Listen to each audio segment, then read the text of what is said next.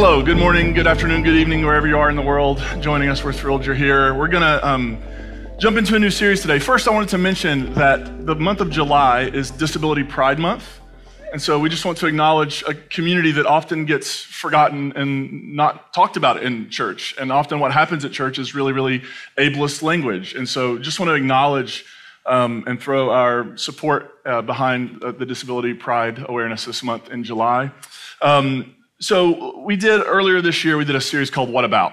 And it was essentially many of you, like me and most of our team, have been undergoing a process where your faith has changed and shifted, and it no longer looks like it used to look. And what has happened through that process is, for some of us, we've begun to understand, and I don't like using the language of reconstructing your faith, because like the idea is you deconstructed something and now you're going to build something else that has to be once again deconstructed. So I think we have to have a better metaphor than that. But we're trying to suss out and sort out, what do we think about all this other stuff? Like, there's stuff we've wrestled with, but then there's all this other stuff that just sort of, as we're going through the traumatic process of kind of losing our faith in a sense, that we don't know where it fits and where it goes. And so we did a round of that. Lots of you said, okay, that was great, but I have other questions. And so we're going to do another round of that. This will last roughly 47 years. So, and you don't want to miss a Sunday, because they're all going to be equally important. But today I wanted to start with, and this is something that comes up in conversations a lot, and since it is July 3rd and tomorrow is July 4th, I thought we should talk about church and state, sort of, like the relationship and how that works. I'm not a constitutional scholar. That's shocking to some of you. So I'm not going to lean from that side. I'm going to talk from the church side of this and what it might mean for us. And I have to just admit openly, July 4th is a complicated holiday for me. It really is. I love grilling out. That's really great. I don't really like fireworks that much. I've never been a firework. I kind of like setting them off, which may mean, I don't know what that means, but I kind of enjoy that piece of it. But like just standing back and watching, how many of you just love, you get excited about standing and watching fireworks explode in the sky? Anybody? Wow. Everybody but me. I feel so alone. You don't either? Okay, good, good. Well, my favorite comedian, Pete Holmes, has this bit where he talks about watching fireworks go off and going, wow, I wish I felt anything. And that's sort of what I feel watching fireworks go off. But I want to begin with a disclaimer. It's a complicated holiday for me, and I live with a tension around this day. And the tension is, I really am grateful to live in America. I am. Now, I understand that my gratitude for that is born out of a ton of privilege, that my experience of America has been really, really different than a lot of people's experience of America. Can we just name that? That as a white, straight, cisgender male, my experience of this country has been different than the experience of lots of other people of this country. And so there is this sort of sense of, I'm glad I live here. But then there's also this other thing called reality. And thank you. There's the reality of being in this country, and the reality of how this country has treated, and continues to treat lots and lots of people, right? It's being grateful to live here, but knowing that right now in this particular country that thought we were so far and we'd progressed so far that people with a uterus no longer have the ability to decide what happens with their reproductive health, right? That the idea of LGBTQ plus people being able to marry who they love is now suddenly perhaps in danger. That we still have a deep-seated problem with white supremacy in this country that lots and lots of people want to ignore and not acknowledge. There's reality. Reality that our kids aren't safe at school because we would rather bow down to the gun lobby than actually do something common sense. And by the way, what they often suggest as common sense isn't common sense. It's way away from common sense. So I just want to acknowledge that this is a complicated, like everything else, it's messy. Life is messy. Being an American is a messy experience mixed with gratitude. And then also this, I feel really uncomfortable with some of the things we're doing as a country and the way we're treating people and the way we have treated people and that we don't want to acknowledge it, and we don't want to tell our kids about our past because we're afraid it'll hurt their feelings, right? So there's all of this. And yeah, I did all the time, right? Because you do, but I never really was knowledgeable that I was experiencing growing up this marriage of being Christian and being a good American. Does anybody, do you remember when you first began to notice that? For a long time, I didn't notice it. We would go to church, we'd go to Vacation Bible School, and every single year at Vacation Bible School at this little Free Will Baptist church up a holler in Eastern Kentucky, we would open every night with the same experience. We would say the pledge to the flag first. First. By the way, if you want to get a real picture of this, drive by a church with a flagpole, and you'll see the American flag flying over the Christian flag, and they're telling you the truth. So we would say the pledge to the flag. Then we would say a pledge to the Christian flag, which is in the Bible. And I mean, if we're going to be biblical. And then we say the pledge to the Bible. Right? Anybody had that experience? And by the time you were done pledging, it was over because it took 45 minutes to get through all of the things we're pledging our allegiance to in that moment. And so I have memories of that as a kid, but it never dawned on me, is this weird? Is this weird? Is it weird that we're at church pledging allegiance to a flag that somehow represents a country that I now would call an empire? Is that weird?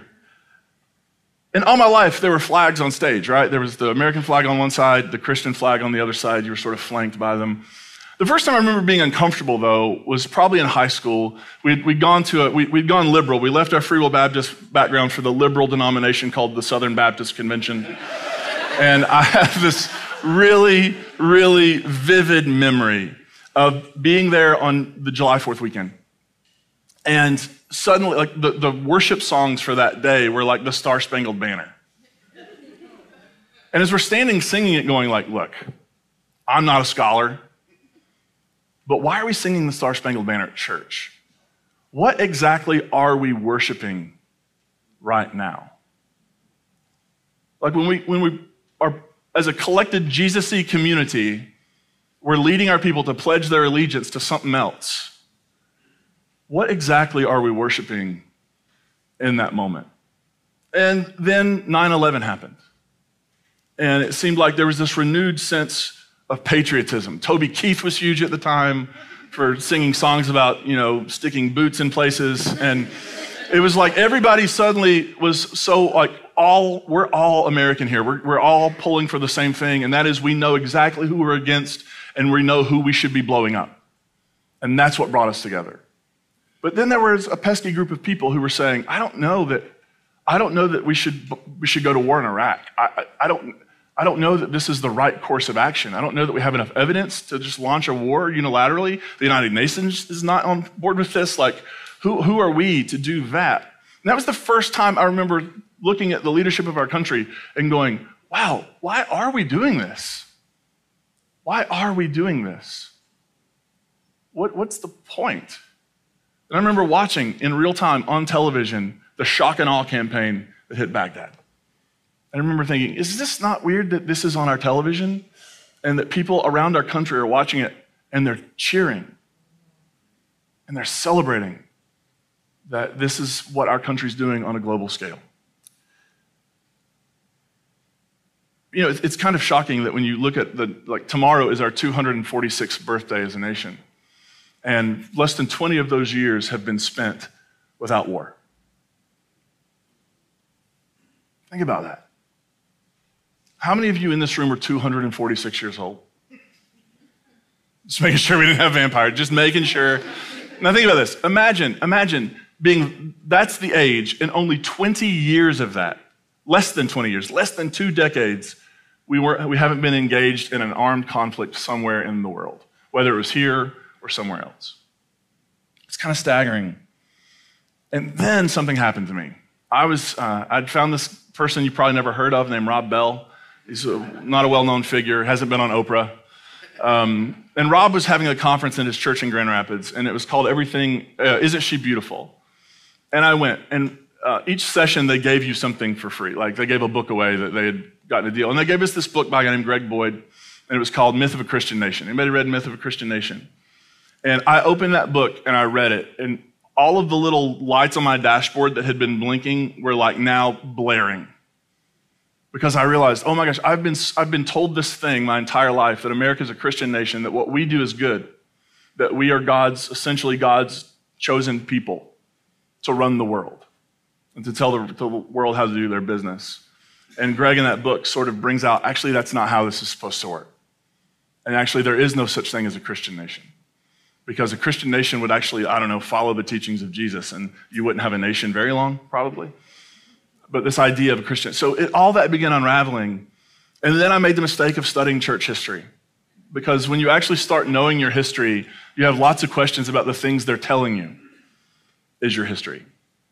And what I discovered is that this whole God and country thing, this whole draping a flag around a cross, would seem so unbelievably foreign to our ancient ancestors.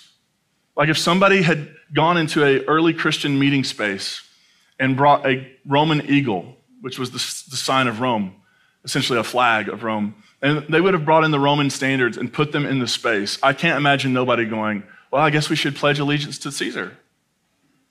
I guess we should sell ourselves out to the empire. I just think they would have found it unfathomable. And here's why. Jesus led a resistance movement against empire. Now, I realize that that is not how the Jesus story has been framed for most of us for most of our lives. Jesus, and when I talk about stuff like this, I get tons of pushback. Jesus didn't come to change the world politically. Jesus came to change, he came to save our souls. I just don't actually ever see Jesus say that in the words we have attributed to him. What I do see Jesus doing is leading a movement that got him killed, leading a particular kind of movement. What was Jesus resisting? The brutality of empire. Jesus was resisting empire. Jesus literally died challenging Caesar. And I've heard so many times people say, listen, Jesus didn't tell Caesar how to run Rome. Yeah, he kind of did. Or worse, he actually kind of said, Rome, stop being Rome. You being you is killing everything in the world. You should do something else. And he offered an alternative vision. And if you want proof that Jesus' death was political, listen to what the earliest gospel records. In Mark 15, Jesus is being crucified. It was 9 a.m. when they crucified him. The notice of the formal charge against him, this is why he's being executed, was written, the King of the Jews. Jesus is being crucified for treason. He's being killed for saying, there's a way to run the world that is just, compassionate, and equitable, and this ain't it. And so what I'm gonna do is I'm gonna start building communities that act as if that's this vision of justice and compassion. I'm gonna create communities that begin to live as if this is how the world works. And eventually that became enough of a threat. Nonviolent, they didn't round up his followers, they let them alone for a time. But Jesus ultimately is executed. And for the first 300 years of church history, this was the dominant posture, that the church stands as an alternative to the empire. That was the posture. Now, is it possible that there were some people who were coalescing in Jesus-y communities that disagreed with that? Maybe. I mean, these early communities were way more, I'll talk about this next week, they were way more diverse than we've ever been told. We sort of were taught that like there was Jesus and then there was the apostles and they started churches and they all agreed all the time. How many of you were told that, sort of? That the one, they disagreed once, but then they all found peace and harmony pretty quickly. No, that's not the case. The earliest layers of the Christian tradition, wouldn't have even been called Christian at the time, but the earliest layers of the tradition was really unique and diverse. They didn't agree on almost anything. Depending on where you went, you would find a community that understood Jesus very differently. And that was the first few hundred years. And then you have the conversion of Constantine, where essentially the Roman emperor becomes... Can I slander him? Pretends to become Christian and essentially converts the church. For the first 300 years, the idea for these early Christians was, we stand as an alternative. Our communities must be an alternative to the brutality of empire. The empire starves people and it executes people and it harms people and it subjugates people. And we have to offer a vision of what the world really could be like. And that was what the church was about. Now, let's not idealize them, right? We tend to idealize, like, I love when people say, I want to be a first century church. Anybody ever said that? I've said it. And then you realize the first century church did not have air conditioning. You put that hand right back down. We don't need to idolize the early church. As our founding pastor Stan said last week, the early church was the infant, not the archetype. It wasn't the end-all, be-all. It was the seed that was planted. And so it wasn't perfect, and it shouldn't be idealized. But what they had in those early years was a commitment that our communities must resist the brutality of the way the world gets run. Because the people running the world do not care about those who are marginalized and oppressed. They do not care about how their policies and plans affect those who already have nothing.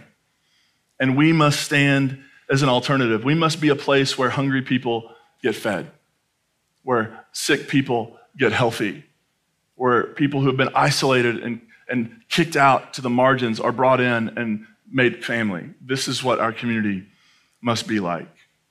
And I love... Paul is such a conflicted person, right? The Apostle Paul, who wrote at least probably only seven letters in the New Testament. Really conflicted person. There's a lot of stuff written in his name that he didn't write, scholars think. And so a lot of the reason people are mad at Paul is like, he didn't even write it, but it's in his name. But he actually makes in one of his early letters, Galatians, what some scholars say is the very first egalitarian statement in human history. The first statement, making people equal. And here's what he writes in Galatians. You are all God's children through faith in Jesus Christ. All of you who are baptized into Christ have clothed yourselves with Christ. And then here comes the big part. This is, how did his brain get here? He must have had some sort of help. There is neither Jew nor Greek. There is neither slave nor free. There is neither male or female. You are all one in Christ Jesus. Do you get the impact of that? It's a way of saying, in this community, we are not dividing things up based on gender. In this community, we're not dividing up who has power, who has worth, and who has based on socioeconomic status. In this community, we're not going to base it on your religious past experiences. In this community, at this table, every single human being sits as an equal to the other. Now that's a powerful, and you begin to see that, right? In the book of Acts, you see these early followers of Jesus saying, who needs what? You're hungry? Here's some bread. You need housing? Come stay with me. You see them doing really practical things like, the empire isn't coming to save us. We have to save ourselves. And the way we save ourselves is through what we would call today is mutual aid. That we see a need in our community among somebody, and we actually work to alleviate their suffering. We do not thoughts and prayers them. Instead, we practically show up to support them. These early communities were egalitarian. They were generous. They were compassionate. And they counteracted the brutality of the world around them by embodying compassion and love in really practical ways to the people they came in contact with. I mean, some of the early apologists for the Christian faith, like a guy named Justin Martyr, which was not his last name originally. It's too soon to laugh at that, I think. Maybe. But he essentially says, look, we all are from diverse backgrounds. We used to hate each other. And now we find ourselves giving away our possessions to care for one another. What is that about? And so how has the empire in 300 years, or since the year, around the mid-300s, how has the empire affected the church? Because that relationship did not change the empire one lick. All right, when church and empire unite, somebody gets converted, but it isn't Caesar. It's the church. And if you want to see this in real time, watch what the leader of the Russian church has been saying in support of their war of aggression against Ukraine. It is being baptized by that religious leader, because when the church gets in bed with the state, it doesn't change the state. It empowers and emboldens the state. It gives the state new language for their brutality, but it doesn't change the state. It changes the church. And here's how I think it's done it. One, I think it's created this spiritual political dichotomy, so that if you talk to most Christians in America, they're going to say, pastors shouldn't be getting political on stage. You shouldn't be political. You shouldn't talk about politics. The church is here to talk about people's souls while their bodies are being trampled. And I think my response to that is simple. Politics is just a word that means, here's how we've decided to order our common life together. Right? That's politics. Politics is how we're going to run the world. There's a bunch of us. We got to figure out what our laws are, what our policies are, what our plan. We got to figure out how we're going to run the world. Everything is about politics. Everything. How many of you like to go shopping? It's about politics. Where's that money go? Who's it supporting? Who made the clothes? Politics. Right? It's all about politics. How many of you like coffee? I don't think, if you identify as Christian, I don't think you can be one without coffee now. It's sort of, you know, they wrote that back into the Nicene Creed. And yeah, where did the beans come from? Who grew them? How justly were they compensated for their labor? Everything is political. I think what people are saying in this is that is too complicated and difficult, and I like my life easy and simple, so I'm going to ignore all of that and just keep talking about going to heaven when I die, because it's all going to be better in heaven when I die. Like, that's sort of been the plan. And so I think the empire did a good job saying, listen, here's what you need to do. Just focus on telling people how to go to heaven, be good people. We'll run the world. Y'all don't need to worry about that. You got bigger fish to fry. Let Caesar run the world. He's already doing it. Why make it complicated? So that now my response to people who say is, you should be focusing on people's souls. I was like, yeah, I think that's what the empire wants you to think. Because if you're worried about what they're doing to cause the bodies that these souls inhabit harm, it might make their lives more difficult. So number two, I think that it's influenced us on economics. I'm going to shock you. I don't think Jesus was an unrestrained capitalist. I don't know. I could be wrong. But it's framed how we think about church and how we think about resources and the point of resources in a church. For generations, I'm not talking about now. I'm talking about forever, like since the 300s. Suddenly you go from having to meet in people's shops because you're afraid of the empire to now the empire's building you lavish cathedrals. Seems like a sweet trade, doesn't it? Oh, you're going to stop killing us and build us property? You're going to stop taking our property and give us this nice... You can see how they get there, right? But I think that's influenced with economics and with hierarchy. I just don't think that there were tons of early church leaders who were like, I don't know, like intended or in these early layers of communities. They had people who were leading and speaking, but I don't think it was ever like, I'm the top person and everybody should respond and support and encourage me. I don't think that's how it was intended to work. I don't think in the beginning the church wasn't this hierarchy of importance. Well, oh, what is your role? Okay, then you're up here. And you contribute how much? Well, you're up here. And you do what? Oh, you're a little farther down the list of importance. I don't think that's how the early church rolled. I don't think that's how they thought about the world. I think they really looked around and said, we're doing this together. And each and every one of us plays a vital role in transforming the world. So let's not sit around and argue who has the most power. Let's take all the power we can muster and do something beautiful in the world with it. That's a different way of being church. I don't think they were worried about the church down the street, whether or not they had a better, smoke machine than they did. I think they were really concerned, how can we do this to challenge the brutality of the world and to bring in this world Jesus talked about, which is the same world the prophets talked about. So this isn't a new idea. It is an ancient vision that we've just never been able to completely get on board with. How do we do that?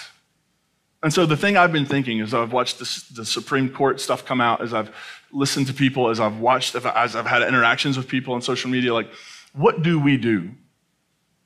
Specifically for us as progressive Christians. We're a little different. So what is our response? And I want to begin with this. The greatest rock and roll singer and band of all time is U2. That is non-negotiable. Bono, the lead singer, has this great line he says often. He says, around the world, we all, because he's from Ireland, he says, around the world, we all think America is a great idea.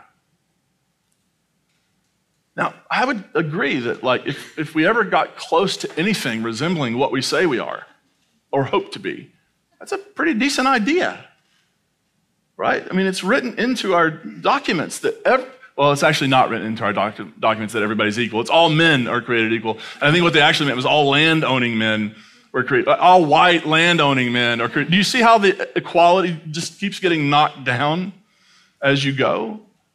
But the idea of a place that held everybody to be equal, where people had rights and freedoms, where you can march and protest. You should be able to march and protest peacefully without being assaulted by police. Yes. Like, that's a great idea. And how do we seek as a community, as progressive Christians, how do we seek to make that idea more realistic and more realized?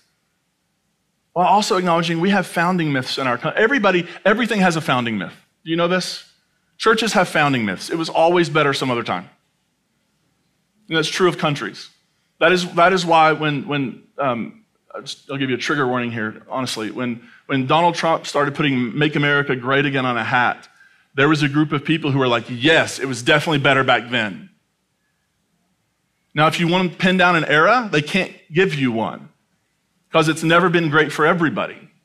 It's been great for a few folks, which is maybe more telling than we'd like to acknowledge. But this idea of nostalgia, there's a founding myth. America has a founding myth. And there are parts of it that are grounded in history, and there are parts of it that aren't. Christianity has a founding myth. There are parts of it that are grounded in history. There are parts that are not. That's just true of everything. So I think we have to acknowledge that a lot of maybe what we were taught isn't necessarily exactly how things were, how they unfolded. I do know that I come to this with a lot of privilege. And so I'm going to tell you a lot of things that I don't think will work, and I'm going to offer one thing that might change it over generations. So don't get too excited. We're not going to fix this today. But here's the first thing. Theocracy is a terrible idea. You know what theocracy is? It's like ruled by God. Nope. Not interested in it. Here's why. Who's God? Whose interpretation of God? The first thing I thought when the Supreme Court ruling came out about, like, now teachers and coaches can lead prayers, I thought, I wonder if they would like me to come in.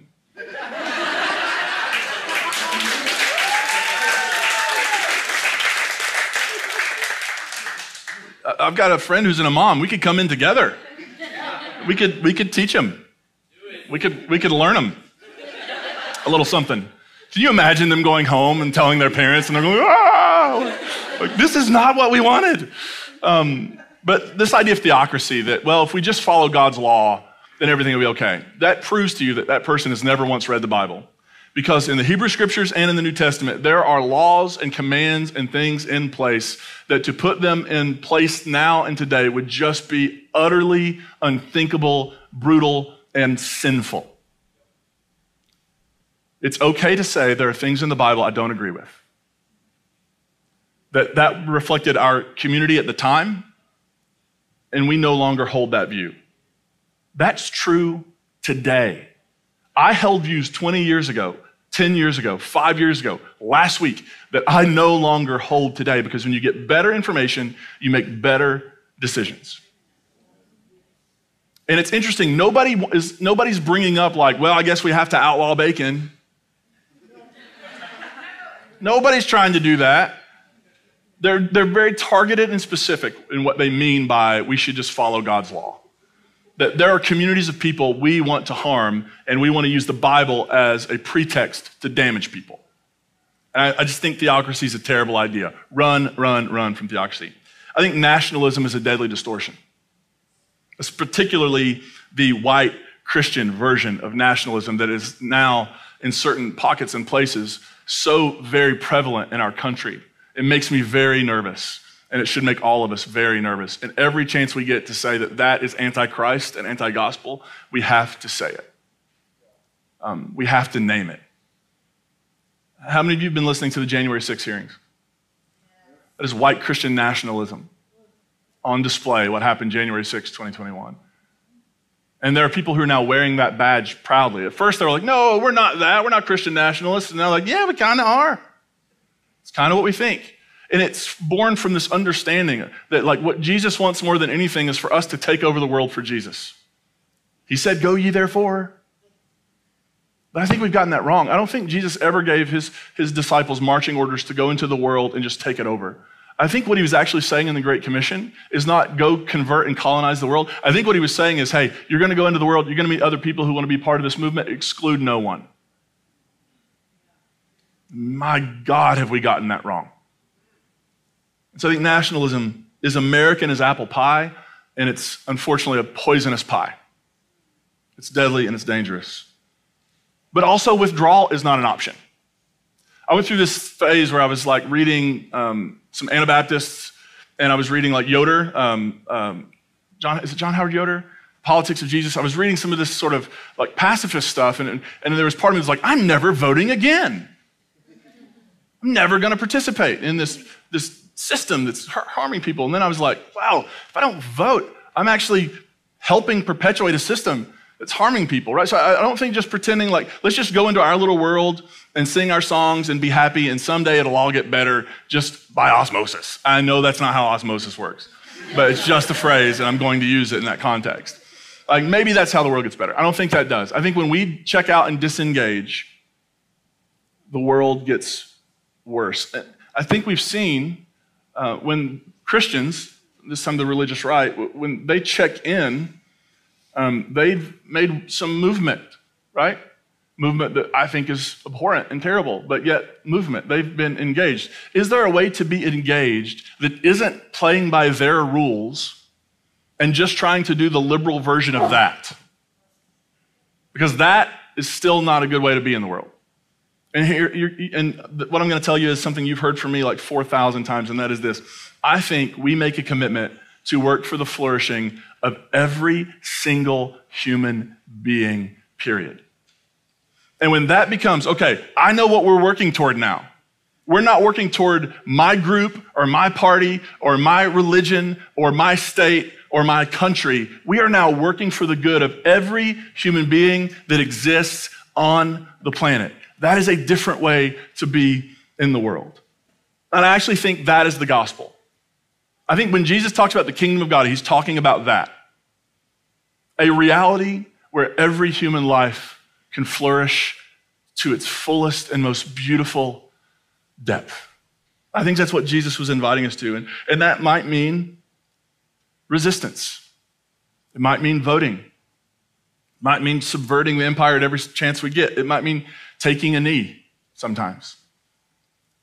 I mean, think about, I was watching SportsCenter the other day, and they were talking about Colin Kaepernick has been trying out for teams, and people were giving their opinion on whether or not he should be allowed to play in the NFL. And I was like, for peacefully protesting that unarmed black people are being killed by the police, that's un-American? And for some people, it actually is, and we need to change the definition of what it means to be an American.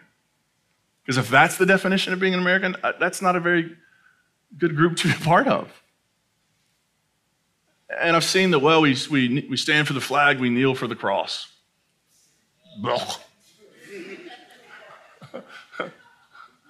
We'll kneel if we have to.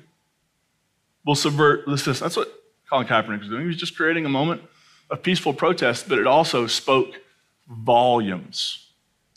When people engage in peaceful protest, the world can actually be transformed. Right? It happened with sit-ins right here in the city. It's part of the civil rights movement. I think when Jesus fed hungry people, it was an act of resistance. I think when Jesus healed sick people, it was an act of resistance. I think he was resisting. There's the way the empire does this. No. Here's how we do it. Somebody's hungry, we feed them. We don't go ask Caesar, we do it. And we create bigger. And this is not like, well, let's leave Caesar alone. No, we're doing this as a way of subverting that. We're going to change the world through nonviolent action. And I'm not talking about Christian dominance, right? I'm not talking about, well, someday everybody's going to be a Christian. That actually would be such a boring world to exist in. That's why I've tried to avoid going to heavens for so very long, because I was taught that it was all Christians and all you're going to do is sing all the time. It's like being perpetually stuck in a musical where you're just inflating God's ego for eternity. There's got to be a better option, right? Like, that's not the goal. The goal is every human being, regardless of their label or lack of label, that they would flourish and find wholeness. And so when I think about my identity as a person, here's what I think of first. I am first and foremost a human being. before I'm anything else, I'm a human being. Second, because of how I identify, because of where I was born and how I was raised, I'm Christian. And third, because of where I happen to be born, I'm an American. But you have to drill down pretty deep to get to that. Because first and foremost, because I think that's what Jesus was doing, my concern is for humanity. Not for the humanity within the borders of our country, for humanity. And this all begins locally. I know we had some folks from our community in the march a couple nights ago because they've criminalized homelessness in this state. You create a system where people can't survive and then you criminalize it. Christian nation? What? It begins locally. It begins using our voice and our influence and our presence right here in our own communities and right there in your community, wherever you are watching this from. I don't want to end with this. Expect discomfort as you navigate these complex realities. Expect some awkward moments.